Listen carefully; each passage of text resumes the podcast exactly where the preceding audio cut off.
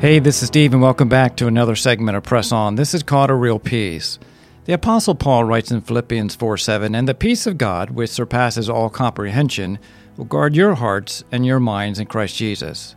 Here's a question for you What is peace? Oh, really, what is peace? Spelled P E A C E. Quite often, as we read the Bible, we assume we know what certain words mean, like peace. At the time when Paul wrote this letter, in 61 to 62 AD, it was believed he was in bondage. In fact, the next 10 years would be hell on earth for followers of Christ. 64 AD, the Great Fire of Rome began persecution of Christians by Nero. Thousands of Christians accused of the fire, according to Tacitus, were burned alive to light the streets of Rome. In 66 AD, 110,000 Jews were massacred. In 70 AD, Jerusalem is destroyed and 600,000 Jews are killed and 10,000 taken into slavery. We often define peace as the absence of turmoil. Is this the peace that Paul's talking about? No.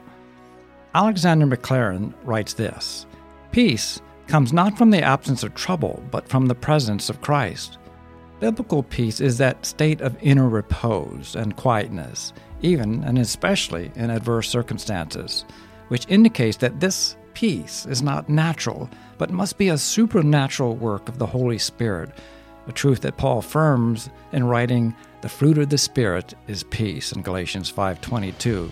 There is much more to this story, but for today, start the process of exchanging your worries for a supernatural peace by surrendering them to the Lord. Stop and take a look around you and look at what's happening in the world. Lives broken by a false peace Turn on the news if you can stomach it. Look at the state of the world. Try and find someone in government or Hollywood or social media that gives you a sense of peace. Not going to happen.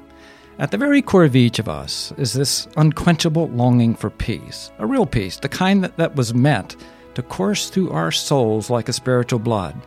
Is that what you're restless for? This is Steve, and until we meet again, press on.